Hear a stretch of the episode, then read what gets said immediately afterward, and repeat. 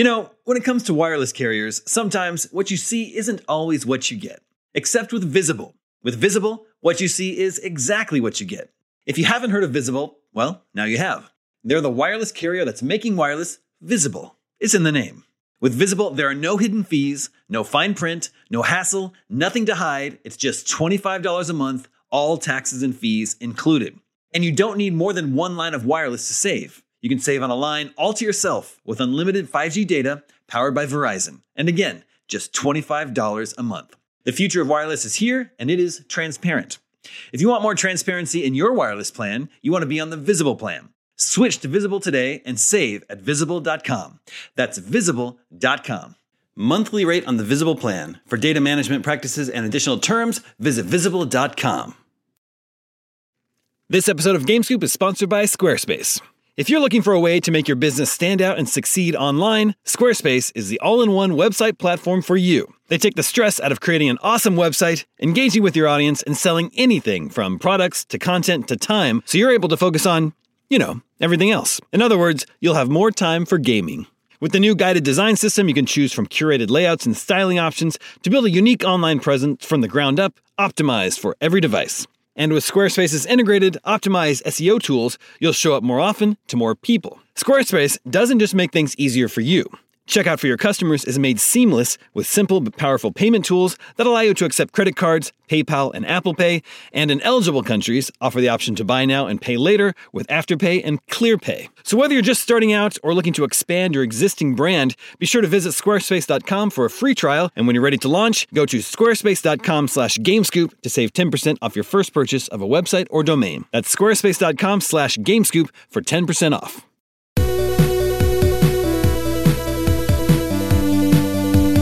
What's up, everybody? Welcome to IGN Game Scoop. I'm your host, Daemon Hatfield. Joining me this week are Sam Claiborn, Hey, everybody. Justin Davis, Scoop. and sitting in for Tina this week is Mark Medina, back on the show. We've been trying to get him on uh, for a couple weeks now. Yep. He finally, he finally has time for us. You know, I, I was like, "Ah, can I, I, I fit you in. I fit you in this time. You know, good to be here. Good to be here. Oh boy. Always a pleasure. we have a great show for you this week. We're going to uh, talk about uh, all the, the, the games that we know of that we're expecting in 2022, which now includes a very big one, maybe the biggest game of 2022. We're going to flip through the June 1998 issue of Electronic Gaming Monthly. The classic. But first, Yeah. it's a really good era. But first, said big game that has now been delayed into 2022 is the God of War sequel, God of War Ragnarok, God of War 2, whatever it ends up being called. No longer uh, expected this year, pushed back into 2022, and also confirmed that it's it's coming to PlayStation 4 in addition to PlayStation 5. And this has been a, a source of some. Um, I don't know if controversy is the right word, but it's a source of Consternation. consternation for some uh, people out there, presumably people that are lucky enough to have a PlayStation 5. Yeah. I mean, well, so first of all, all to all the gamers out there, this is the first of uh, many games that are going to be delayed into 2022. I'm going to go ahead and call that now. Um, you know, COVID has had this knock on effect in game development for orchestras getting together and recording, you know, mocap sessions not happening. VO probably happened, but maybe not some of the rest of it. So, um, for big AAA or you know whatever you want to call it, quadruple A games, um, I am expecting more of them to move out of 2021. Yeah, they said they mentioned in the same breath that uh, their big other story-driven game Horizon is still on track for this year. But they, And, they were uh, like they were like we th- well, maybe like Yeah, yeah, maybe. door open. Uh, asterisk. Yeah. And then um, and then for uh, God of War, I think that uh, it's it's also something we just haven't seen very much of. So maybe at least this year we'll see a bunch of cool gameplay of it and trailers and stuff like that. Yeah. Uh, possibly for E3, which is you know something you would think we would see a lot of it at. Well, yeah, of course, Sony isn't participating in E3, but there's nothing stopping Sony from having its own, you know, its own event adjacent to E3 anytime it Might wants. as, might as well show the big games. Might as Yeah. well show the big games. Mark, God, God, of, God of War was a, a predictable one because in that same blog post he says like the hardest thing that they've had to do is like mocap and stuff like that. And Yeah. God of War is basically a movie, so it's not mm-hmm. really a Yeah. big surprise. So, something I want to I want to get ahead of because we we've been seeing a lot of this on podcast beyond comment section is a lot of people are saying, "What? How how were people surprised that God of War got delayed out of 2021?" I don't think anyone's surprised but it's still news. like yeah. they still said it was coming out in 2021 and it's not now. but I don't think I'm not surprised. I don't think anybody here is surprised that this happened.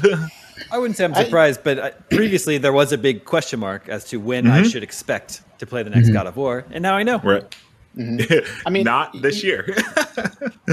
you know, it's it's the same song and dance as always, where we all love video games. Um, you know, and it's a bummer. Like I'm not going to get to play it as soon as I wanted, but ultimately, like God of War was my favorite. Well, tied for my favorite game of last generation. Like I absolutely love it. I still think about it all the time, and so take all the time you need. Like I would rather, much rather, have them get it right. Mm-hmm. Than, than try to rush something out that they're not comfortable with can meet the can meet the quality bar that they want to. I think the big the big real news here too is that it's coming out on PS4. I think that's fascinating. I, I, think it's such an interesting like this would be the game. It's a tough choice to make, right? Because as they mentioned, there's like a, over 100 million people that own a PS4 and they don't want to cut them out.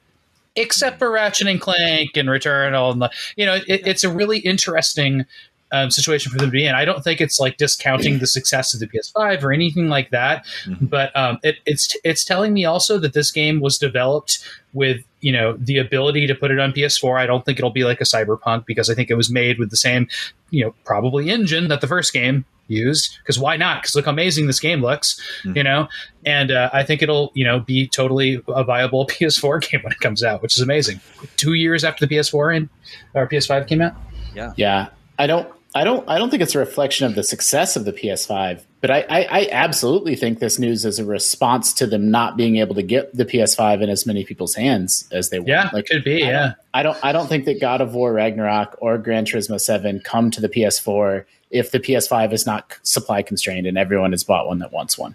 Yeah, mm-hmm. it's funny to see news stories still in June where they're saying like, "Hey, the shortage is is going to get worse than it get before it gets better." You would yeah. think that by now we'd start seeing them. And Gran Turismo is also a really funny one because there are screenshots of when that game was revealed where it mm-hmm. said on the screen exclusive to PlayStation Five. So yeah. it was kind of funny that it was like for you know they were pretty upfront about Horizon and Miles Morales. Now we know about God of War, but. uh Gran Turismo is one that actually walked back where they're like, okay, this actually isn't exclusive anymore. yeah, I mean, you know, I think I, I, don't know enough about game development to really say. Like, there's certainly a through line of discussion of, well, they're gonna have to hold their game back now, right? Like, they can't mm-hmm. do all the crazy stuff that they wanted to do when it came to next gen. But like, the thing about racing games and a character action game like God of War is, um, they can push like they're not. It's how many character models are on screen at once? Like you can make a photorealistic car and like, you know, Kratos like it's the difference between a game running at 1080p and a game running at 4K. Like that's the primary difference between the PS4 and the PS5. Like I don't think the rest of the game is going to look that different at all. It's just about how many pixels are going to be pushed on the screen. Um, yeah, it, it, it, was always about like you know a, a, lot of people said Tom Marks wrote an article, very famous article about how like the next leap in in in the next gen is not going to be all about graphics. It's going to be about yep. things like loading time and stuff like that. so when you think of the biggest things for Horizon Zero Dawn is that the loading times were incredibly long and that the game ran at 30 FPS, and mm-hmm. they've already like clarified that the game's going to have a fidelity mode and a performance mode, and that it's basically not going to have load screens. The PS4 version is not going to have those things. It's going to run at 30 FPS and it's going to have load screens, more than yeah. likely. Um, yep. that's, that's, the a, generational difference. I completely agree. Um, I, guess, I guess I guess I'm of two minds uh, in, in, when it comes to the cross generational aspect of like God of War. Because like, you know, obviously everyone who doesn't have a PS5 yet, this is good news for them. And mm-hmm. obviously, it makes sense for Sony as a business who sold 110 million PS4s. But I also understand the concern that since it has to also run on PS4, maybe it won't be, you know, just as absolutely big and as graphically impressive as it possibly could be if they were just focusing on that one platform. Like, I, sure. I understand that concern too. That's a worry. I mean, especially if it's like, oh, you know, it's clearly an easier game to put on PS4, or else Ratchet would be. You know, like it can't all be business; it has to be a development decision, right? And I think that that's a testament to the strength of this development team. Is one way to put it, and the other is that yeah, like we're not getting a probably we're not getting a brand new God of War engine. Does that matter? Probably not. Like this game looks incredible. I think. Yeah, um, I remember I, with. Oh, sorry. Go ahead. I was just going to say, I think the only part that like, gives me pause is something that you touched on earlier, Mark, which is you know, God of War was a one take game. Like it didn't have Mhm. loading times. There And are no like- loading screens. And so, you know, obviously some of that's faked with the I forget the name of it, but like that inter-realm area that you go through. Um, but like you know, that's the part where I'm like thinking about some of what the PS5 could pull off that the PS4 might struggle with where I'm like, Ooh, I don't know about that. But like mm-hmm. I'm not worried about like the core moment to moment action. Like it'll it'll be a difference in frame rate and it'll be a difference in resolution. Yeah, with Horizon, I, I, you know, there was a, a whole lot of talk before where it was like something like Cyberpunk, where it's like drop the old versions because now those, you know, that it's being made for those versions. And I, I, I maybe it was just me hoping or, and people hoping, but I could have swore that Horizon Forbidden West. I think, I think we're all under the impression that uh, the game was built for PS5 and being downgraded down to PS4. But in the Game Informer uh, article that came out today, they very clearly say that the game is built for PlayStation 4 from the ground up. It runs great on that system, and then is being upgraded to PlayStation 5. Me not being the biggest, uh, I'm bigger on frame rate than I am for graphics. The game looks amazing on PlayStation 5. That's the gameplay we've seen. If that's what the game looks like, I'm, I think it looks totally fine to me. I'm I'm happy with it. I, I mean, maybe. You know, it's, it, oh, go ahead. Well, it, they're the, I was thinking about the business side of this as like you know, they, since they mentioned their install base and consoles exist to sell software, right? Like we know that that's the, reason you have a console is so you can sell a lot more software than consoles, and that's where Sony is going to make their money.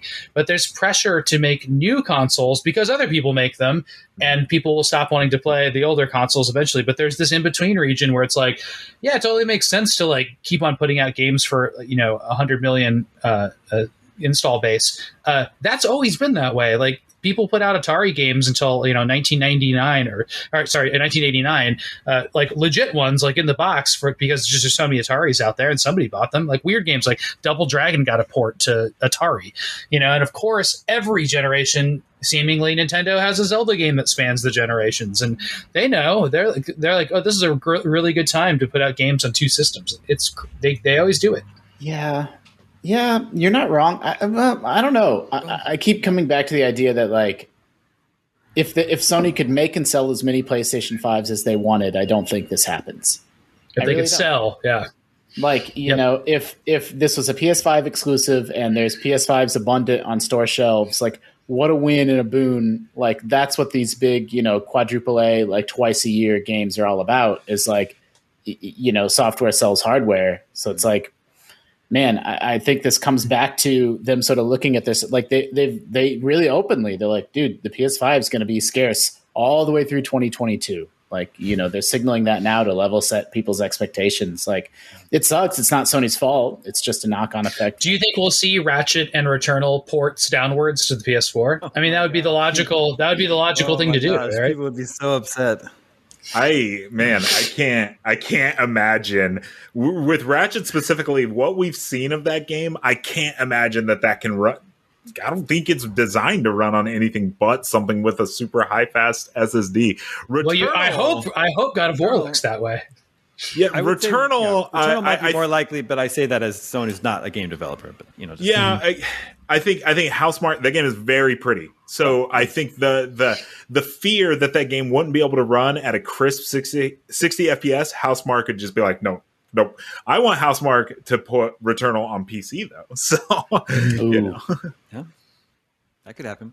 Um, I, I just thought this quote from Hermen Hulst, who's head of PlayStation Studios, was odd. He- says, "You um, regarding uh, you know uh, cross generation for God of War." He says, "You can't build a community of over 110 million PS4 owners and then just walk away from it, right?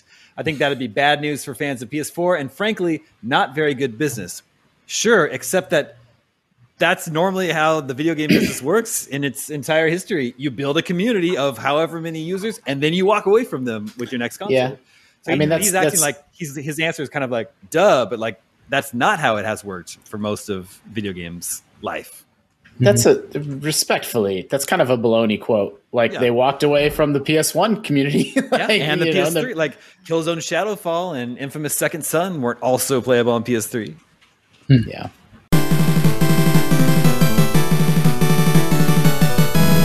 In any case, both PS4 and PlayStation 5 owners will be able to play God of War 2 in 2022, and that's as good a time as any to revisit the release calendar for 2022, which is not uh, it's not a very long release calendar that we have yet, but there's some notable ones here.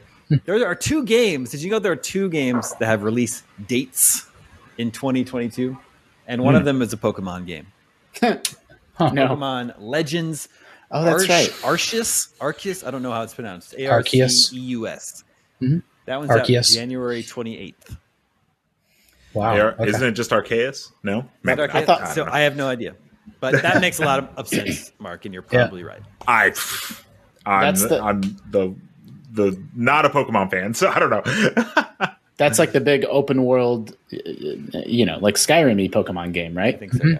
Mhm. Ooh, look at it. Like it looked a little bit rough around the edges when they showed it off, but like, you know, this is if they get it right, this is like the Pokemon game that people have been sort of clamoring for forever, for decades. Like they want a big like open world, go everywhere, explore everything, you know, Pokemon game.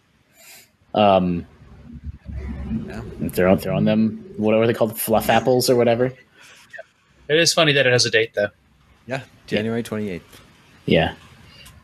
First game you can look forward to as of right now, playing in 2022. Uh, and the other game that has a release date is something I had never heard of before: Shibito Magare. It's that it's March 24th, and I think it has a Okay. worldwide release date, and I don't know what it is. Tell me more. Shibito Magare. Please be excited for that. Uh, but games coming 2022, along with God of War that we know of, as of right now, may, uh, they might get delayed. Um, Forspoken. Does anyone remember Forspoken from Square Enix? oh yeah, You like that's is that a is that a Medina game? yeah. You know, I love Square Enix. That game looks incredible. Like her just like kicking up ar- ar- around the the mountains. I, I just I love the movement. I love how that game looks. It looks gorgeous. Um, yeah, I we don't know a lot about it, so like you know, Oh, but know, it's yeah. got big old big old Square Enix monsters, big old Final Fantasy looking monsters. I, I'm super in. Yeah, the game looks Yeah. awesome. That's that's Post-apocalyptic, cool traversal giant monsters. that's what I was going to jog my memory. I'm like, that's the one with the crazy cool character movement, right? Yeah. Mm-hmm. Yeah. Yep. And we've only seen like a kind of teaser for that. So ha- having a 22, 2022 release date, knowing everything we know about all these other games, seems uh, That's really close. That's Project Athia, right? I'm not misremembering I that correctly. so. yeah, And Square yeah, I think that's what it was. Yeah, Square Enix is participating in E3, so it's possible we could learn more about Forspoken mm-hmm. very soon. Mm-hmm. Warner Brothers has two games: Gotham Knights and Suicide Squad. yeah. So excited for both of them. What mm-hmm. what are the odds that they're both out in 2022? Yeah. I wish, I I you know, it's clear. I guess I shouldn't say it's clear. Like my assumption is that one of them was intended to come out this fall, you know, and is now not. But um, man, like I think I think Gotham Knights is a surprise for me. Like I was expecting that. That's sort of the the you know B studio. It's not the big Rocksteady game that people have been looking forward to forever. But like I just I was really really taken with what they showed off, and I think you know E3 or what they showed off last summer. The four playable characters, how they're really really leaning into it being basically like a full on RPG at this point. Um, I just I think it looks great. It's one of my most anticipated games. Um, and then um, y- you know obviously Suicide Squad I think is going to be amazing too, but it was only shown off in a lot more of like a teasery state. So Yeah. Mhm. I would expect Gotham Knights first. Um, and I'm, I misspoke. Warner Brothers actually has three games. There's also Hogwarts Legacy, Oh right. Oh yeah. another thing we haven't And- seen a lot of. they got some bangers coming out. But And uh, they the that stuff was shown at their new streaming event DC Fandom last year, that's right. and I wonder if they'll have another one of those with potentially that and the Harry Potter stuff. That would be like a pretty cool summer uh, showcase for them if they had it. But Warner But no has- no games to play this fall, which sucks. Well, we have got Far Cry 6. Uh, No, no, I mean from from Warner Brothers. from Warner Brothers. Gotcha. Mhm. Um, uh, Warner Brothers is participating in E3, so we could get some news from them soon. The aforementioned Gran Turismo 7 is due out 2022, both PS4 and PS5. Then uh, Lord of the Rings Gollum. Yeah. Lord of the Rings. Oh, yeah. something that's relevant to many of our interests. Mm-hmm. Game could be good. I don't know. It could be. Yep. I'm, su- I'm surprised. It's, I'm surprised it's projected for 2022 still because we've been hearing about it for a lot longer. Some of these other games. Um, yeah, that's what we're about to see right here. This is where you play as Gollum, and it's more of a stealth adventure game. Mm. Uh, Gollum. Quite. What, what was that? I just I think if my memory is correct, I think that might have been like the first next gen game, like yeah, a couple years ago or whenever. Mm-hmm. Like, and so not that it doesn't look good or cool or isn't worth like people's interest in it, but I think it sort of punched above its weight by just like making splashy headlines for being like, yeah, we're coming to PS5 and Xbox Series X. I think it was even before the Series X had a name. Yeah. Hmm. I mean, I can't wait to see like what they just showed there, like any type of uh, renderings of uh, Middle Earth that are, you know, loosely based on Peter Jackson or not. Like, I'm just always excited to see that stuff. And like that, like Mordor stuff, I think he was in like, I couldn't tell if that was Barad-dûr or like a weird place like Durthang or like, you know, uh, uh, Cirith Like those are all really fun because they come from a unified description in the books, and some of them have very thin descriptions. And I like seeing pe- how people fill those out and exploring them. That would be the reason to play that game. This episode of Game Scoop is brought to you by NordVPN. As Scoop Nation knows, your Omega Cops have been a little obsessed with a movie called Weekend at Bernie's lately. But as happens too often these days, it is difficult to find it streaming here in the US. That's where NordVPN comes in. With NordVPN, you can switch your virtual location to a more enlightened region where they appreciate the comic delights of Weekend at Bernie's. And it's not just for streaming movies and shows. Switching your virtual location can allow you to save money by purchasing flights, hotels, and subscriptions from other countries at a cheaper price. And you can do all this worry free as NordVPN threat protection features protect you from viruses, malware, and phishing sites. Best of all, NordVPN costs the price of a cup of coffee a month, and one account can be used on up to six devices. To get the best discount on your NordVPN plan, go to nordvpn.com slash gamescoop. Our link will also give you four extra months on the two-year plan. There's no risk with Nord's 30-day money-back guarantee. That's nordvpn.com slash gamescoop. One in five Americans has learn a new language on their bucket list, or life backlog, if you will. If that's you, make 2024 the year you finally check it off the list with Babbel.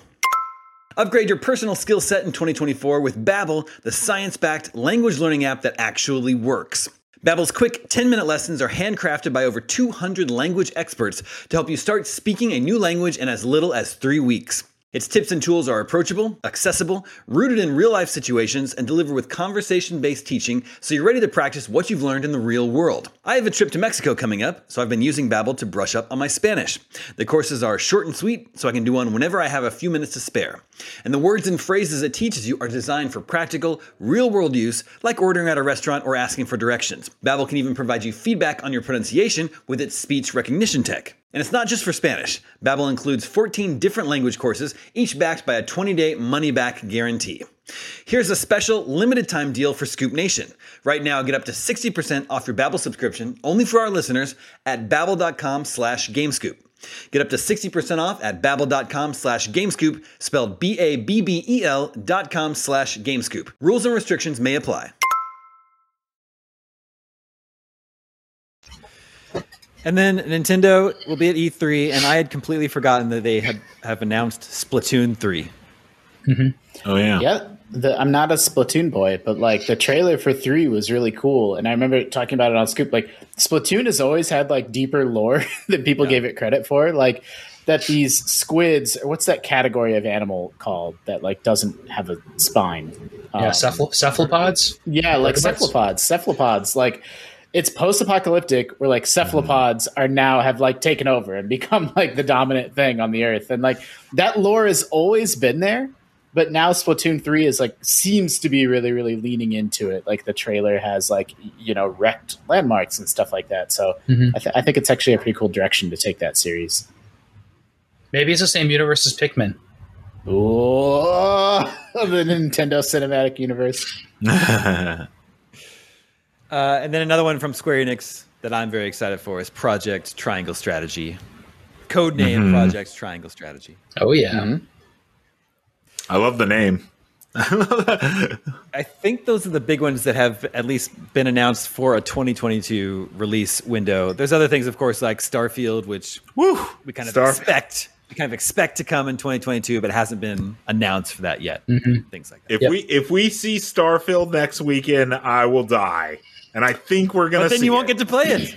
I know. That's the that's the line I walk is getting so excited for a game announcement that I I literally die before the game comes out. yeah, we were talking about that on Scoop maybe last week or two weeks ago when you uh, so rudely declined to join. Mark. That's right. That's um, right. Yep. And like you know, Skyrim Skyrim has become such a meme at this point, and like you know, Fallout seventy six and Elder Scrolls Blades, like Bethesda's had a few stumbles that it's like it's easy to forget that like this is this is the thing, like the next big AAA thing from that studio, yeah. where you know I just I couldn't be more excited, um, and I so I'm playing through Mass Effect right now, and I'm so ready for like another big take on like you know deep sci-fi lore and planetary mm-hmm. exploration and all of that. Like mm-hmm. we don't we don't actually get that kind of video game that often.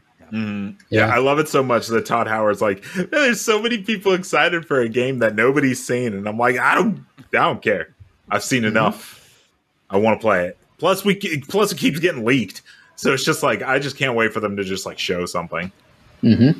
I don't know if, if there's actually been leaks. Like Oh yeah, there's been there's mm-hmm. been hella leaks. For like yep. any like gameplay footage or any details. Yeah, it's like gameplay footage, but it's from a build that was from like yeah. 2018. Old. So like they're like they have confirmed, yeah, that's the game, but like th- what you're saying is not accurate to. to Bethesda did the right now. thing where they were like they were like, yeah, it's real, but it's really old. Like you, you know, stay tuned. So that's the yeah. right way to handle that, I think. Mm-hmm. Well, please be excited. Fall 2022, God of War 2 on PlayStation, Starfield on Xbox, and Breath of the Wild 2 on Nintendo Switch Pro. You think you think Breath of the Wild 2 is is 2022? So many people think it's coming this year. I mean, you I just slipped that one in there, Daemon. We didn't even talk about that. Yeah. Again, that's just another one that ha- hasn't been pinned down to any yeah, release window. Nintendo and Pokemon Company gave you know their Pokemon game release date, but Breath of the Wild is totally totally unknown. I certainly hope. I would love to play it sooner than later, but I mean, I'm assuming, I'm assuming it'll launch with you know the long rumored Nintendo Switch Pro yeah. with with you know forward compatible options or whatever you want to call it. Like it'll be another game, another sort of Zelda game that spans generations, as you pointed right, out earlier. Right now, we're living in a world where where new Nintendo Switch or Nintendo Switch Pro is just is just trending every day on Twitter because yep. people think that to, you know they think that the Nintendo conference next Tuesday or Tuesday after next Tuesday is, is going to be Switch Pro games, and that they have to release the Nintendo Switch Pro or you know release the announcement for it before that. So it's just like every single day, every every. That's such a weird series of assumptions. I know, and I know. There's, there's, no historical basis. Like that's just it's just very like strange. no like actual certainty, but it, it just I don't know. It's one of those things where it's like when it when something trends this hard and there's so many like leaks and thoughts about it, and like store listings are showing up. I don't know. You just start to really, you just start to believe it's true. it's really funny to me that Nintendo went out of their way. I don't have the exact verbiage in front of me, but they're like, join us for 45 minutes of exclusively software yep. reveals. It's yeah. like they, they went out of their way to say they're not talking about hardware, but that just fueled the fire more. It's like then it was exactly what Mike said. Like they must be showing it off before then. Yeah. They announced they they denied Switch Lite's existence until the day they revealed it. So, you know, I who do, knows? I, I, yeah, well, okay, we can leave it at that. I, I, I, think it's real. Like I believe it's. I think it's. I think it's real as well. Yeah, you time. believe it's coming before E3? The announcement. Oh, we're running out of we're running out of days for it to be before E3. Um, mm-hmm. It's one of those things where uh, it becomes this conspiracy theory of uh, of whenever like whenever the prediction doesn't come to pass, that just builds on the lore of like, oh, I know we said it was going to be June 2nd, but actually now there's signals that maybe it'll be June 4th. So yep, that's conspiracy theories. but we do live in a world where like in between us recording this and it going live, like it could absolutely happen overnight. It could happen anytime. Yeah. Something yep. very similar happened with Next Gen Console Watch this week.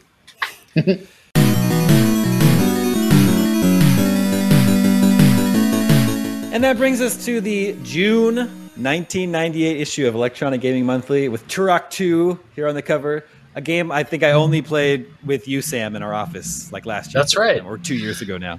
Yeah, that's right. We we ran around a very empty sewer. Yeah, it, it's notable for having a cool opening. Um, the the logo for the developer Iguana. it's a pretty good, good little sequence in the game. Why were we playing that? Why were we playing that? I think we just found a bunch of N64 games. Yeah, and it was a Friday. You often yeah. didn't need a reason, man. Re- remember when I found the Game Shark and figured out how to add the Star Fox Arwing yes. to Ocarina, and I had yeah. to put in games like Turok or Goldeneye to like get that to work or to reset the Game Shark. That was a, good, was day. day. that was incredible. Anyway, we go to letters. The letter of the month. Now, remember, this is June, so coming not too uh, long after the April issue. Alex wrote in to say, an avid reader of your magazine and subscriber since the beginning. I never thought I'd be writing one of those letters with some insidious gripe towards no. your hard work, but you have now gone too far. Picture a faceless EGM reader who reads of a video game based on the film Goldeneye. Pictures within show images of all five Bonds Lazenby, Dalton, Moore, Brosnan, and Sean Connery. An avid fan of the Bond series and exuberant at the possibility of pitting Connery, God among men, against Pierce Brosnan, his young protege, I, needless to say, was quite let down when it was revealed they would not be included due to copyright reasons. All lawyers must die. Look, lawyers don't aren't the ones that decide that. Anyway, All six right. months later, a tired man staggers home from work and finds a golden ray of hope, his EGM in the mailbox. The wrapper is opened, the excitement builds. He thumbs through the mag, reading through various articles, and is most satisfied. As he reaches the tricks of the trade section, he glances at something long since forgotten the missing bonds and a method to release them from their legal prisons. Joy overcomes, tears flood his eyes, and he immediately calls as many people as would be interested one. But then, glancing to the cover, his dreams are crushed. April 1998. Visions of Sheng Long flood to his brain, and he knows the horrible, horrible truth. His head gets light, his mind goes blank, and then, yes, he commits the ultimate sin. He purchases another mag to corroborate one with a title that rhymes with Tame Ho. but alas, it's too late. The damage been done, his heart crushed. Of course, this would have been an April Fool's Day joke.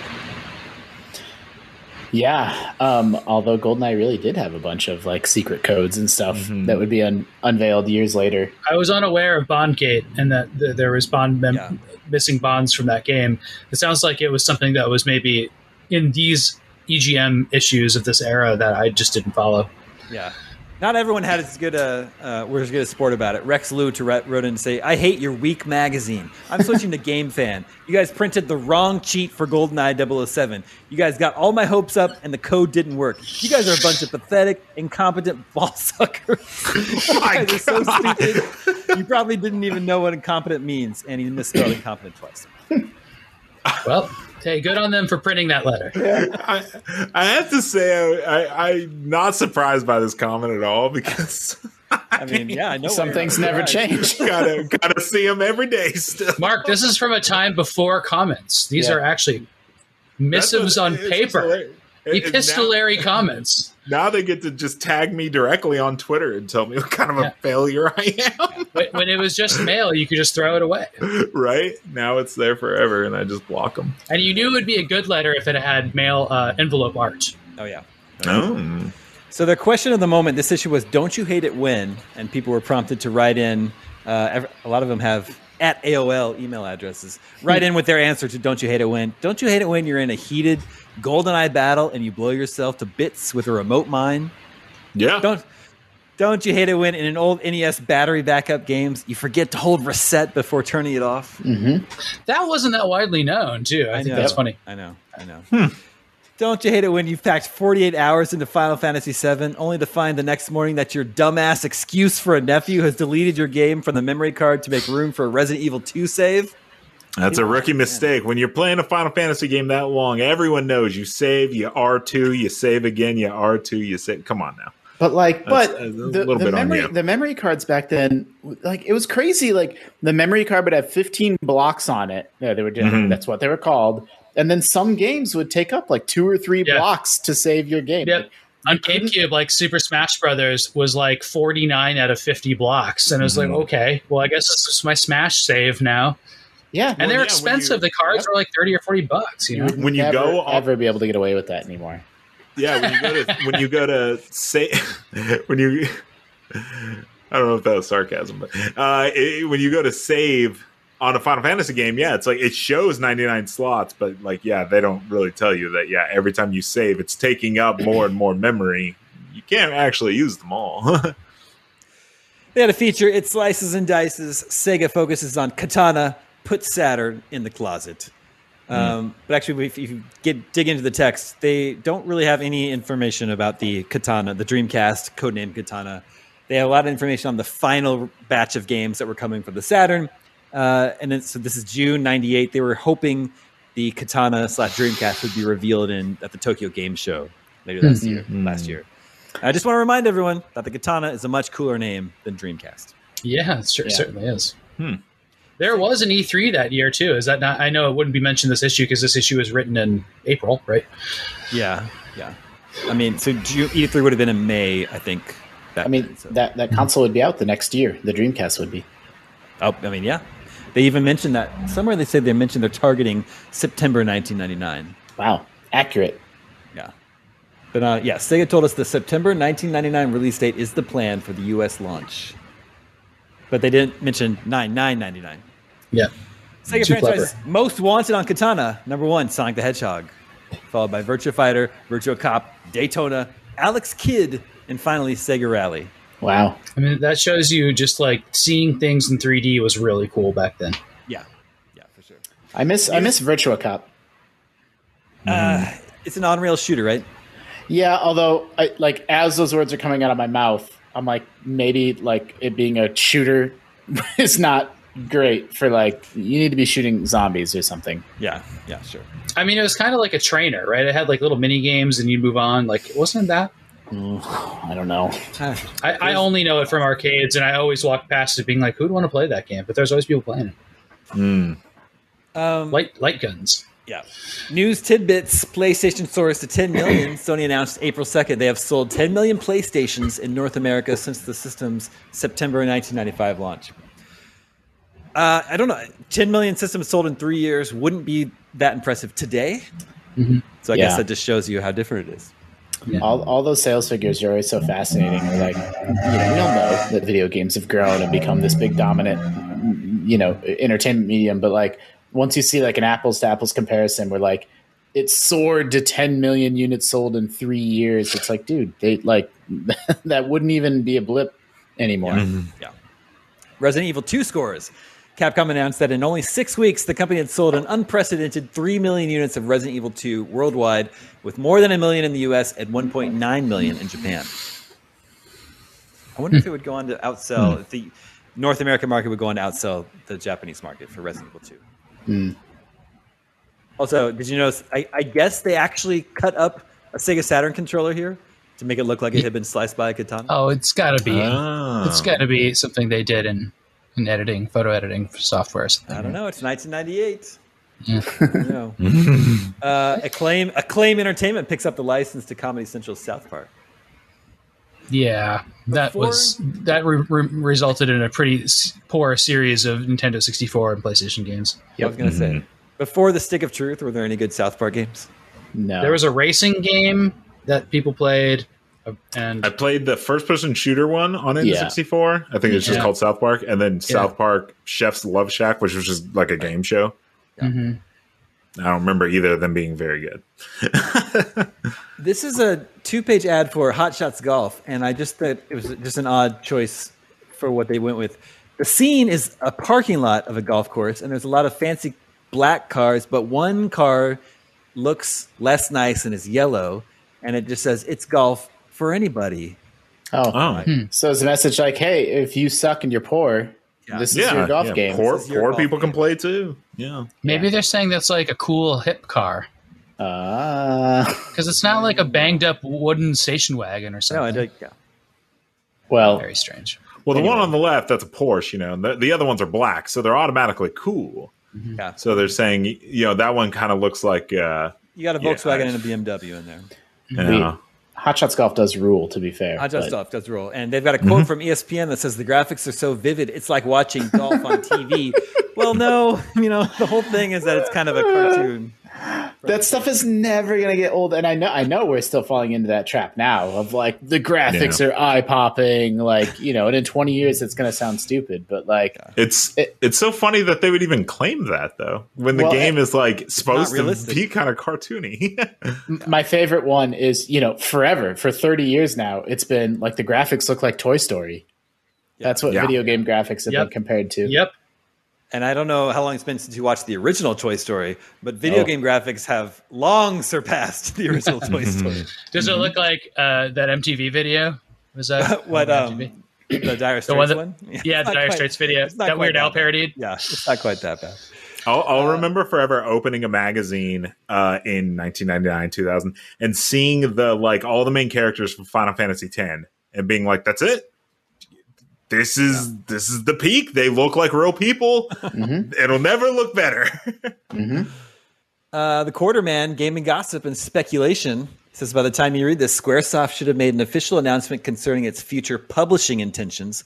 With Einhander being the last Square game to be published by SCEA, Sony, it's thought that all further games, including Parasite Eve and Brave Fencer Musashi, will be published mm. by Square itself.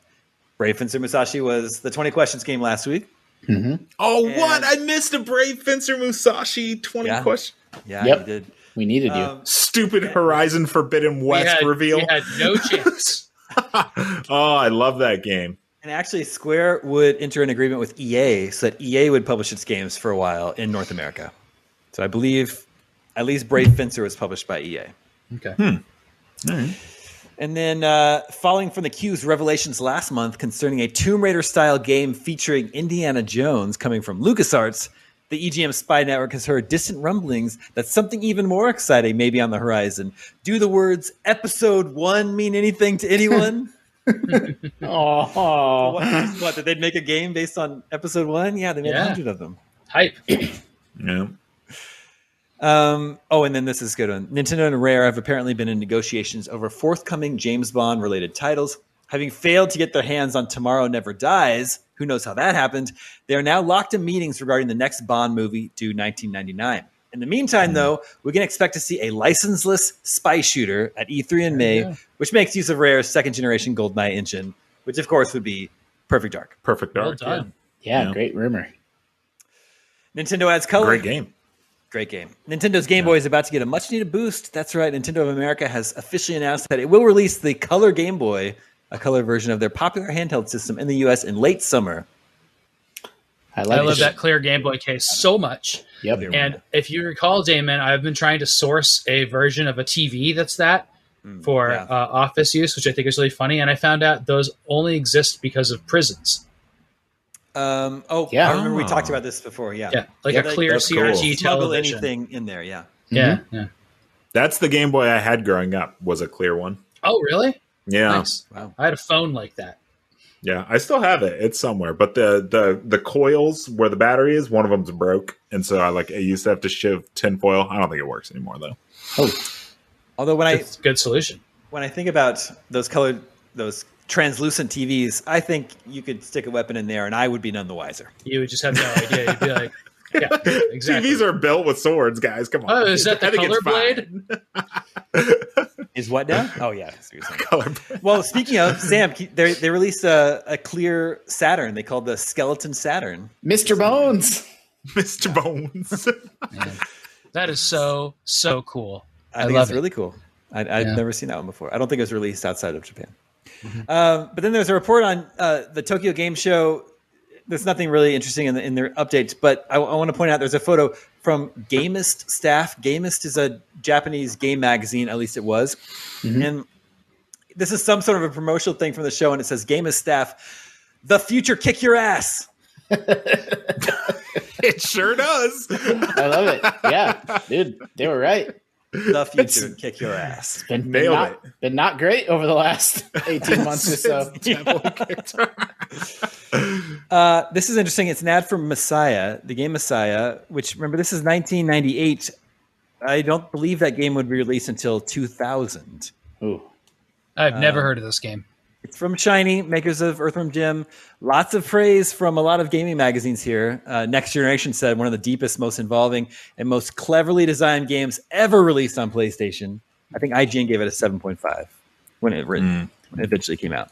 And wait a minute, I think I have mixed up, or something happened. Two ads have been mixed up here. This is an ad for Messiah. This yeah. is for Abe's Odyssey. Yeah, I was looking at those screenshots. Yeah, like, that's hundred percent just Abe's Odyssey. So these quotes are for Abe's Odyssey, but I don't know where the rest of the ad for Messiah is. Unless this is it. Maybe they're just this is like viral marketing in '98. Just Messiah and a weird logo, and then it would be out two years later. I thought it was like a doll head, and the critics were losing their heads, which hmm. attached to that. I think no. it's like a, it's like a cherub angel. Yeah, this is very yeah. confusing. I remember anyway. that game now. I remember that game now. I'd forgotten about it till you just said that, Daemon. You played as a little cherub floating around. Quest 64. Uh, oh, an boy. ad for Quest 64, which Nintendo Power said will set the standard for 3D epics, and EGM said incredibly sweet graphics. I don't think this game no to really... no to both. Yeah, no. I, don't think, I don't think the eventual release uh, counts qualifies as incredibly sweet graphics. Mission Impossible coming summer 1998, and they also have a little preview of it. Some thought by the time the Mission Impossible game finally came to the Nintendo 64, Tom Cruise would be old, senile, and in a wheelchair. What? What if we could? What if? What if we told them that in you know 2021, still Mission Impossible sequels would still be going strong, probably better than ever, and Tom mm-hmm. Cruise would still be doing his own stunts. Mission Impossible Fallout, man, that movie's amazing. I love that movie, and I'm not even a huge Mission Impossible fan. And I, I watched it, I was like, man, this movie's great. Yeah, They're all great. I, I, agree. Maybe not three. I'm not a big fan of three. What? Or, Three's so good. You're right. Two. I'm, I'm thinking two. of two. I'm thinking of two. You're right. Oh, and, we were about to. I was. Oh. in their preview gallery, gallery, they have Superman 64. From the info yeah. we have right now, uh, Superman 64 is a Final Fight esque action adventure game. It's well, Final Fight esque. No, it is not. It, quarter. I want to start fly through fly through just, rings. I'm gonna I'm gonna find some IGN article and I'm gonna change like a Batman Arkham description to like oh it's a Final Fight esque like you know action adventure game. Uh, this is an ad for uh, some uh, an accessory. We see a pile of game controllers. It says "not cool." Mm-hmm thumb control pads, wheels you sit on, designer joysticks. Way cool. The Air Racer optical 3D controller, which looks like a flight, not a flight stick, but like a flight mm-hmm. control. Look at that guy. Yeah, and then I guess it looks like kind controls. of like a squid. I guess what? it's motion controls because they have six pictures of this dude just flailing his body around on the ground. I swear to God, yeah, your they air got, moves control the action. I they got one like, picture of him, and they just put him in Photoshop, and they just turned him different ways. His legs are never, the same in every picture. I so badly want to find the photos they didn't use. Oh, I know. Yeah, they're so good yeah, we'll see. I'll, I'll, I'll try to enlarge these photos the best I can and put them on Twitter or something. I hope this guy's having a great day. He, he was during this photo shoot, I think. yeah. Um, a preview of Metal Gear Solid. Mm-hmm. Sure. Move over, Bond. Solid Snake is back. I love how they say, uh, in case you're not familiar with Metal Gear, here's the story. The original Metal Gear was released in 1987 for the MSX mm-hmm. and later made its way to the Famicom, where it was then brought to the United States by Konami for the NES. The game, which was awesome by the way, starred Solid Snake, an agent on a top secret mission to destroy a weapon known as Metal Gear, before it was unleashed on the world by an evil tyrant. It mm-hmm. spawned an MSX sequel in Japan called Solid Snake, which was a lot better than the sequel that reached the United States, Metal Gear 2 Snake's Revenge for the NES. But the series has been dormant ever since until now. I have that's to say, good recap. yeah, that's like a very for like you know we tease these magazines sometimes for just like flubbing facts or like getting things yeah. wrong. It's like that's very very astute and like very I, very. I could be wrong about this, but aren't those two very wildly different games though? The Nintendo version is not the same as the other one. Like Kojima didn't even work on the Nintendo. No, version, that's uh, that's well, Metal Gear Two is what you're yeah. thinking of. Yeah, there, was, there, there were two. Right. There were two Metal Gear Twos. And Got I, it. I'd be surprised if the average reader of EGM in '98 had ever heard of the MSX. I've barely heard right. of the MSX. I know. Uh, a preview for Pocket Fighter, which I was I I think I probably forgot existed, but this is a series I'd very much like to see return. Mm-hmm. The cute. Oh yeah, I don't know this one. Yeah, I the almost. Um, I only know the title. Street Fighter. That's like cool. last year, in the midst of like you know quarantine depression, I almost bought a Neo Geo Pocket Color just to like get you know Pocket Fighter and a few other games like that. Yeah, yeah. Um, and a preview of Rival Schools, which I, anytime I anytime I get the chance to, uh, my favorite fighting game of all time. The and the only one I've ever been good at. I don't know about that screenshot. Well, yeah, you know, a... I mean, it's in the game. It's in the game. Okay. What is this uh, Duke Nukem? What was that Duke Nukem ad? Why a, is he show? It's a show us your best impression of Duke Nukem to win this contest. Oh, okay, all right. There's a two-page ad for Einhander. This game will be reviewed in this very issue of EGM. Uh, quick preview of Bushido Blade 2, which is coming out to Japan, and they say it's 100% done at this point. Oh. And a preview of Brave Fencer Musashi. Yeah. I, am surprised that you're a Brave Fencer fan, Mark. Me too. Oh man, well I'm a I'm Japanese RPGs on PlayStation One. That was like my jam. Like that was yep. I, the first first game I played was Final Fantasy Seven on PlayStation. I was like, what? I Are don't you attack. me? I, t- I just tell him to attack, and then it kind of clicked, and then that was it. Final Fantasy eight, seven, eight, nine, Brave Fencer Musashi, Parasite Eve. Like that was like when I became a gamer. Was uh was was PlayStation One, you know, Square Enix really or Square Soft at the time. I got I, I like millions of uh, American boys uh, and girls got taken in by the Final Fantasy VII ad, like the television ad. And it was a big thing, like oh, it's a game big enough and important enough to be running ads on like primetime TV. And of course, it was nothing but the FMV. And then the game, mm. you know, the game's incredible and like was impressive with the pre-rendered backgrounds, but like the game didn't look anything like right. that. Um, the old blocky hands. Oh boy. Well, and the thing with Brave Fencer Musashi is it came with a demo for Final Fantasy VIII. Mm. So that was kind of like their Trojan horse oh. to be like, hey, play oh. Brave Fencer Musashi because you can try out Final Fantasy VIII. Yeah, like Crackdown with Halo 3. Uh, yeah, or, or Metroid Prime 2 with a bunch of games. Bushido Blade is another series I would love to see return. Uh, fighting game with one or two hit kills weapons based fighting game, one or two hit kills. One meaning like you can if you're gonna hit their arm, they're gonna lose their arm, but one more hit and they're gonna be dead. I just love to see like a realistic take on Japanese sword fighting rendered with mm-hmm. today's graphical possibilities. That'd be cool. It's a good idea for a game. Well, what's Mark? What's the what's the reaction thing we did to the, with a sword expert? It's like a really realistic sword fighting game with like horrible decapitations and arm severance. I'm not sure. Sounds like a UK thing. They're the ones was, that do It was a UK videos. thing, but it was yeah, I know. It was yeah, just like a, it, there's an ultra realistic sword fighting game. Point is, it, there, we have a very funny, great reaction up from an actual fencer that that talks about the styles of fighting in the game, and it's like the game's pretty accurate. The game, and, then, it's and he's surprised at how violent it is. Though he's like, did not expect that head to come off. And then. Sam, what do you make of this ad in 1998? An ad for all the Final Fantasy Game Boy games, and all these, all the box art is sporting the Sunsoft logo. Mm. Sunsoft, the box that's on the box too. Yeah, on on each one: Final Fantasy Adventure, Final Fantasy Legend Two, Final Fantasy Legend, and Final Fantasy Legend Three, and they all say Sunsoft. So this this could be related to what the the at the head of this issue. Remember how they were talking about SquareSoft's going to like publish their own games now? Yeah. Uh, I, I, guess, guess so. I guess there is some other publishing situation. That's not the weirdest thing about this, though. The weirdest thing about this is that the, one of these games is ten years old, and it's got an ad in a magazine. Yeah, like yeah. that's insane. Like Final Fantasy Legend Three, I think was the last of these, and that came out in like ninety two or ninety three.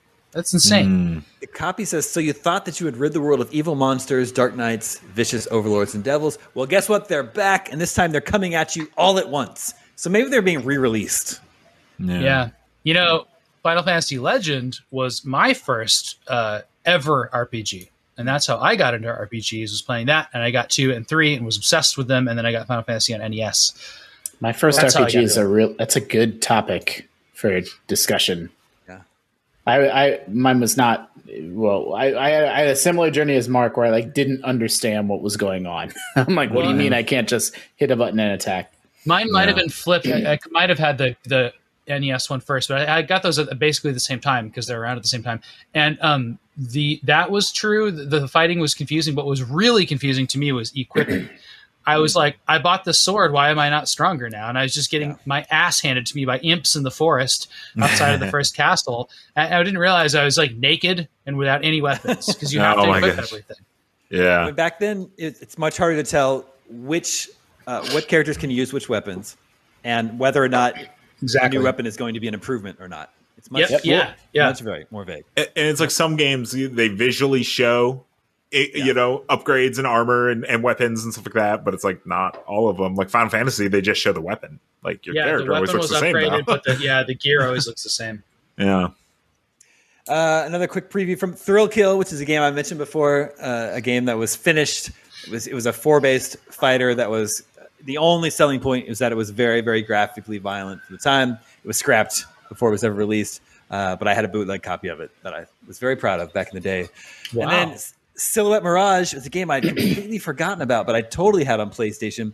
It was a, a like a run and gun Yep. 2D platformer with really cool animation, and it was published by Working Designs, which at the time was they were just like the the the leading publisher for bringing over Japanese games in, in really good packages. Is it left I to mean- right? Yeah, it, was- like, like Gunstar Heroes. I mean, it's treasure. It's the same. Yeah, Yeah. yeah. I mean, Silhouette Mirage rules. and I, I had the same reaction as you just seeing that. I haven't thought of it in a long, long time.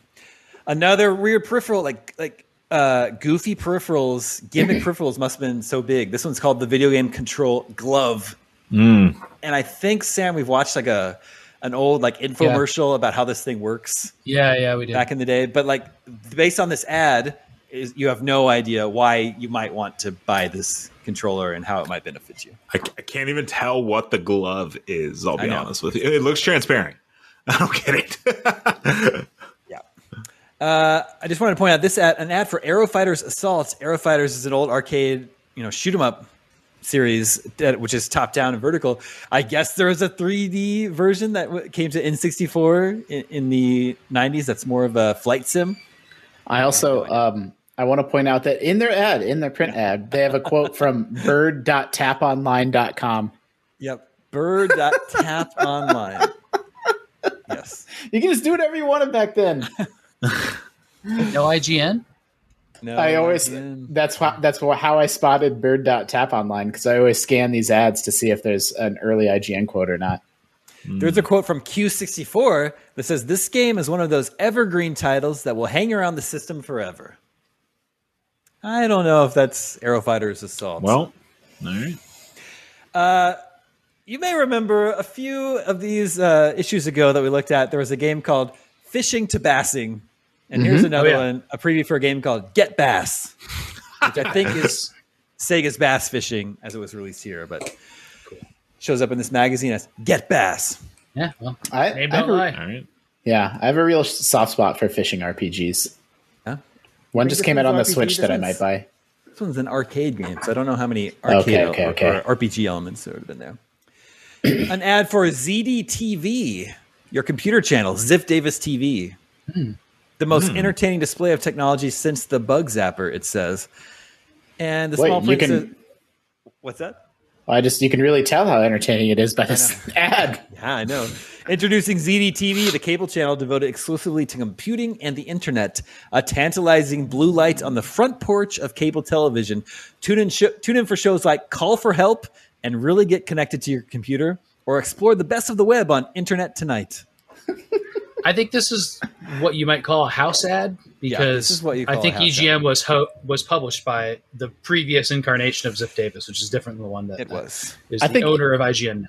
Mm-hmm. I- Internet Tonight is a really good name for something in 2021. It is, and I think we probably can use it since we're owned by Z- Ziff Davis. So Yeah, but there was that there was that weird there was that weird corporate divorce where like the cover of this magazine is uh, like their website was videogames.com, which is you know GameSpot owns that now. So like there was some split between like Yeah. IGN Ziff Davis and then the other ZD stuff. Yep. yeah. Well, we should try to do something with Internet Tonight. but but we have a show called review crew We do. I'm have just gonna that, point that which out. We're looking at right here, review crew, and you might, john davison's on there You might see a familiar face on this page. That's right. In this issue, they review 1080p snowboarding. They give it a 9.5 uh, at the high end and a 7.5 on the low end. I thought that game had the best looking snow I'd ever seen in the game at that time. Uh, they also review AGH Atari Collection 2. Sam, what do you think AGH is for?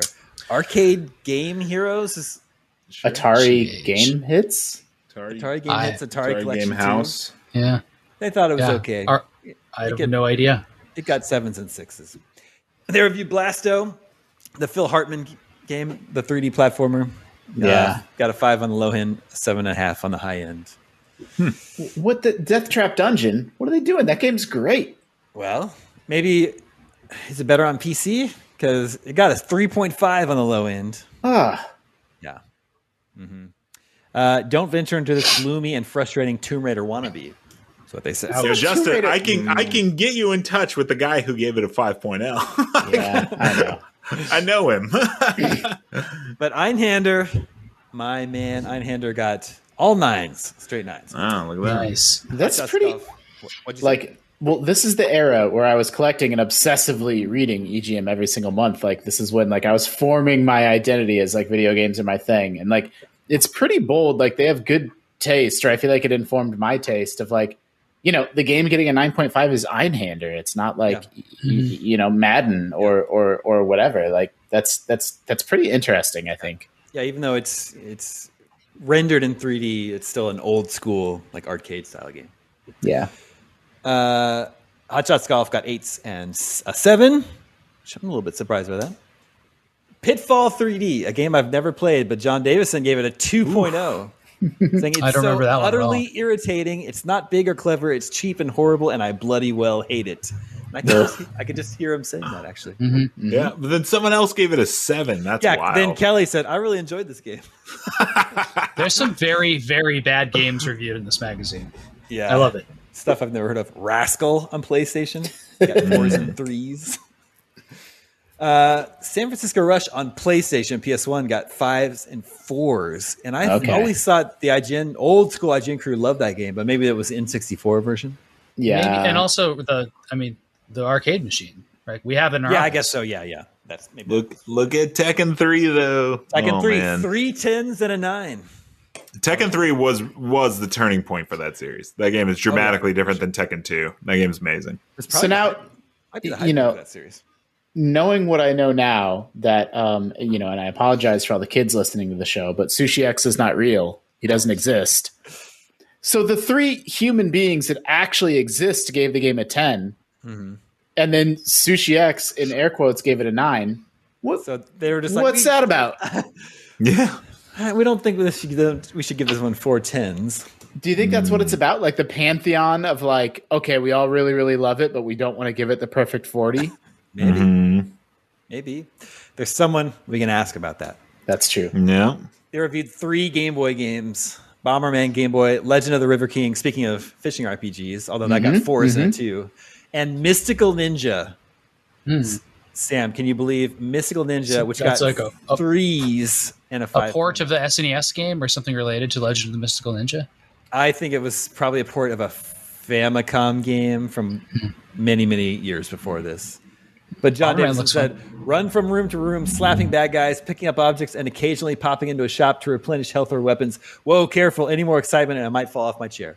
But that sounds great.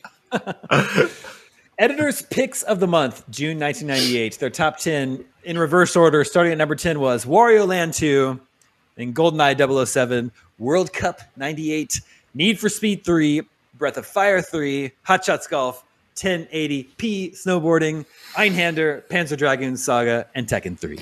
I actually, I really love. I, I, wish, like, I got maybe I can lobby Sam. We can get together a group and bring something like this back for IGN, where it's like completely context free. Yep. just like just the picks of the month, and like you know, it'll be it'll be Mass Effect this month, and then next month that'll drop down to number five, all off the charts. Like it'll be replaced with something else. Like off the charts. It's, it's so funny. GoldenEye is great, but you know, it's a little below Hot Shots Golf. No, but like Tekken three, I actually it's really so respect it. Of like you know something like Dota or like whatever could hang around like the number ten spot forever, like till until mm-hmm. the end of mm-hmm. time. Yeah. Like it's great. When all these games got EGM silver and gold awards, except World Cup '98, mm-hmm. but it's on the list. No. Yeah, it's what they were. It's, it's what they were all about that that month. I love yeah. it. Yeah. And then their gaming moment of that month was red eyes, achy hands, six cases worth of empty beer beverage cans. All were the result of 48 hours of straight Iron Fist mayhem after the review guys got their hands on the first beta of Tekken 3. You think they really played it for 48 hours? I don't know if I believe it. No. Okay. No. Finally, the final word, uh, little opinion piece is enough with the kid stuff, Nintendo. Yeah, I remember this era. Yeah, it never, it Um, never ended. yeah. yeah. I just remember the dissing on it. It was Yeah. like constant. It was like Nintendo's Yeah. a kid system. Blah blah. well, blah, blah. and then Nintendo started with Sega, kept going. and then Nintendo circa, you know, 2003 to 5, they went really edgy and like leaned into it That's right. and, and then eventually sort of found their identity, I think.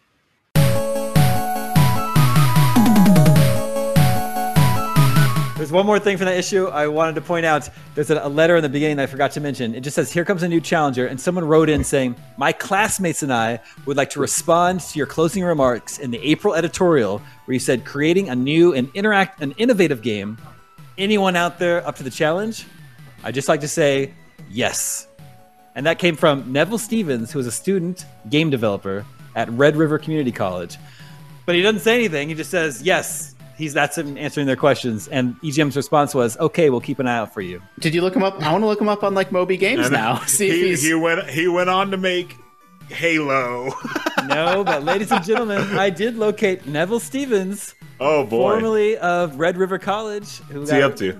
A certificate in interactive game design in 1999, and he's currently a production coordinator at Tangent Animation. I love it. I'm not, I'm not sure what they do, but maybe they work on video games, and I hope, I hope so. That counts. It's All close right. enough.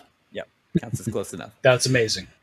And that brings us to video game 20 questions. Our suggestion this week comes from Sean S. We're going to try to make this a lightning round, so let the question begin.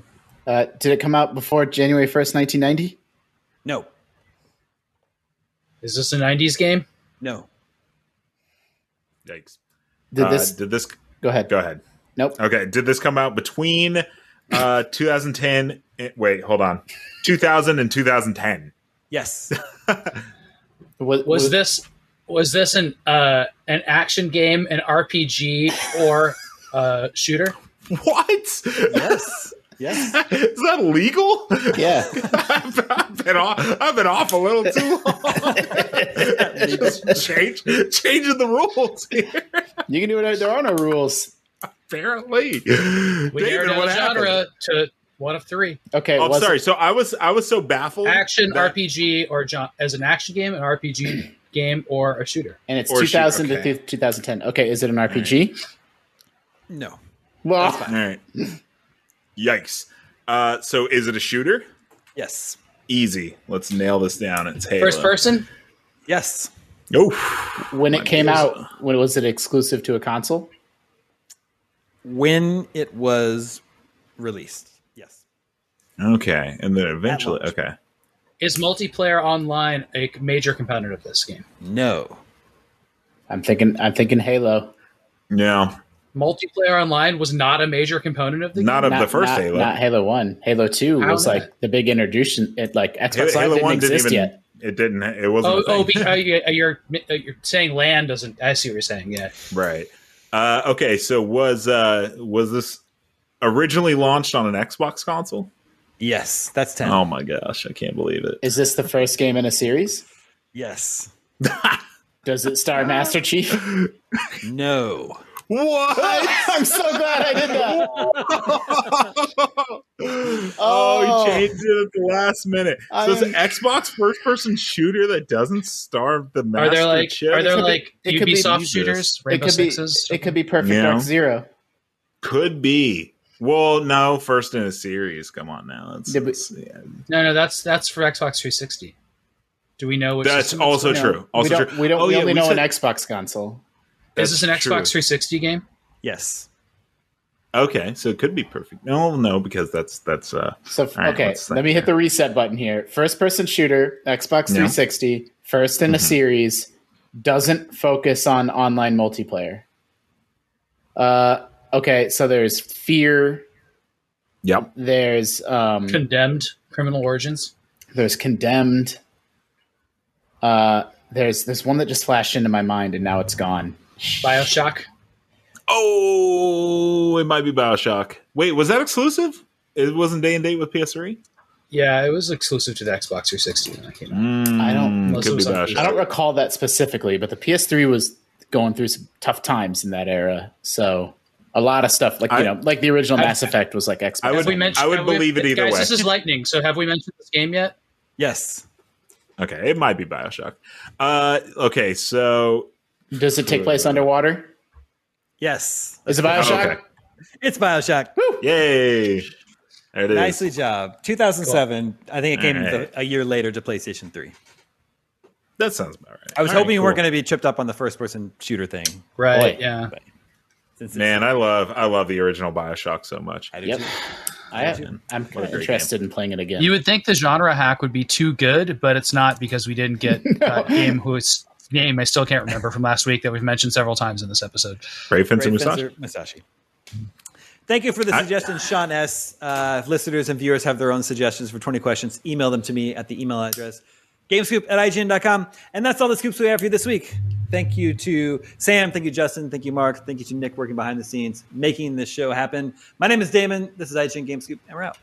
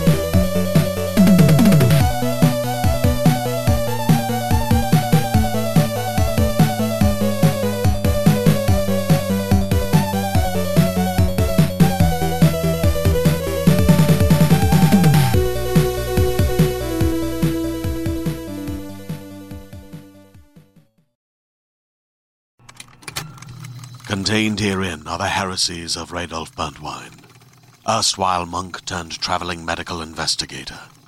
Join me as I uncover the blasphemous truth of a plague ridden world that ours is not a loving God, and we are not its favored children.